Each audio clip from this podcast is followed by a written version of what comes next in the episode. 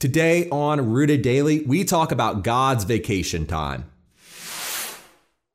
By the seventh day, God had finished the work he had been doing. So on the seventh day, he rested from all his work. Then God blessed the seventh day and made it holy, because on it he rested from all the work of creating that he had done. Genesis 2 2 through 3. You know, welcome to Rooted Daily, the podcast where in 10 minutes or less each day we root you in the Bible so you can grow with God. I'm Brandon Levy, and today we're talking about the importance of rest. And from the beginning, the Bible emphasizes that rest is godly. After six days of creation, God looks upon the fruit of his labors and he declares it very good in Genesis 131. But it is not until the seventh day that God calls something holy. God inserts this moment of reprieve in the week of creation, and that is what achieves this hallowed status. Within those two verses that describe the seventh day, it's emphasized three times that God rested. Lauren and I just got back from our honeymoon, a week of some much needed rest, unplugged from everything to try to you know, keep work off the mind for a few days. And as you probably noticed, we took a few days off from releasing new episodes of this podcast. And I'm reaping the benefits of that rest already. But today, our society doesn't value rest the way God does. If you're going to be successful, they say you need to be going all the time. Rest is seen as the opposite of productivity. It's a weakness. And on the rare occasion that rest is recommended, it's only because that it can heal our bodies to get back to work according to society. And I think if you try to analyze the Bible without this societal bias, you'll see that that's really not God's intent for rest. But before I try to justify that statement, I, I should probably note that the holiness of rest of course, does not subtract from the dignity of work. You know, rest is important as an activity on its own, separate from the benefits it gives us when we return to work. But our labor is vital too. Both are commanded by God, and the opening chapters of Genesis show that both are important. And in fact, there are six days that God devoted to labor and one for rest. The fourth commandment plainly states that this was done as a model for us. You remember the Sabbath day by keeping it holy. Six days you shall labor and do all your work, but the seventh day is a Sabbath to the Lord your God. We can neglect neither work nor rest because they're both intertwined in God's plan. But when we read the second chapter of Genesis, we see that rest is not only commanded because we need to work. Now, of course, we see all kinds of physical and mental benefits from our rest that make us more productive workers. And our society that thrives on busyness accepts those benefits as the only real reason for rest. But God's example demonstrates that those benefits are not the only reasons to take a break. They may not even be the most important reasons because rest has significance on its own. I could say this confidently for three reasons. First, God rests. The one doing the resting is pretty important here. You know, of course, God had a busy few days while he put together everything we've ever seen or touched or smelled or tasted or felt, and even those things we haven't yet had the chance to experience. That's a pretty major undertaking.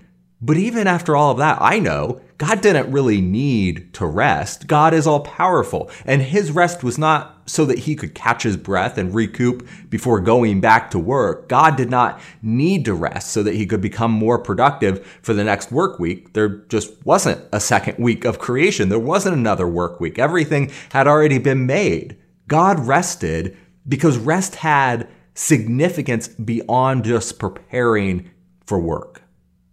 Secondly, the order of this work rest cycle helps me understand the significance of rest. God labored for six days, then he rested. Not before to prepare himself to be productive, but after all his productive work was done. You know, again, there wasn't a, a second work week. So his rest wasn't in preparation for anything. God rested because rest is holy on its own. It comes after work. Finally, we see that rest is important because the day of rest was the first day and the only day in the week of creation that was declared holy by God. Work was good, Creating mankind was very good, but rest, that was holy. Genesis 2, it doesn't say why God makes the seventh day holy, just that he does make it holy. And we don't hear anything about the concept of the Sabbath until Exodus 16, after Israel's out in the wilderness when God freed them from their slavery in Egypt. And of course, after that, when God gives Moses the law, the Sabbath was a crucial component. Israel was to rest on the seventh day because God rested from his creation and made that day holy. That's enough for me to say that rest is significant on its own. But Exodus chapter 31, verse 16, gives us an even clearer picture. It says, The Israelites are to observe the Sabbath, celebrating it for the generations to come as a lasting covenant. It will be a sign between me and the Israelites forever. For in six days the Lord made the heavens and the earth, and on the seventh day he rested and was refreshed. So we learn at least two more things here. We learn that Sabbath rest is a sign pointing to the covenant between God and his people. And we also learn that when God rested, he was refreshed. God rested because he delighted in his creation and the relationship he had with it. His rest let him enjoy and refresh that connection. And our rest does the same thing. It refreshes and reminds us of our covenant with God. In Ezekiel 20:12, God says, "I gave them my Sabbaths as a sign between us, so that they would know that I, the Lord, made them holy." God gave Israel his Sabbaths as a weekly reminder of his relationship with them and the holiness of rest. And the New Testament extends that importance of entering into God's rest too. Hebrews chapter 4 starts out saying, Since the promise of entering his rest still stands, let us be careful that none of you be found to have fallen short of it. You know, going forward, the writer of Hebrews says that while the people of Israel, they may have strictly observed the Sabbath, they lost the concept of holy rest. They failed to accept God's rest in their disobedience. But Christians should know the hope of the rest God offers. You know, because of Christ's sacrifice, all believers are able to accept God's offer of rest. He writes in verse 9, There remains then a Sabbath rest for the people of God. For anyone who enters God's rest also rests from their works, just as God did from his. Let us, therefore, make every effort to enter that rest, so that no one will perish by following their example of disobedience. You know, rest is so much more than just recuperating from a long week. God sanctified the seventh day in creation when he rested, not because he needed it, not because he was becoming less productive in his work, but because it refreshed him. It gave him the opportunity to look over his creation and remember the relationship he had with it. Our rest does the same. It is a sign of God's covenant with us. Rest is holy on its own. I'm glad I got the chance to get some rest this past week. I'm also glad that I'm back to work, and I hope that you can take some time this summer resting too. But ultimately, our rest is not just about vacation time.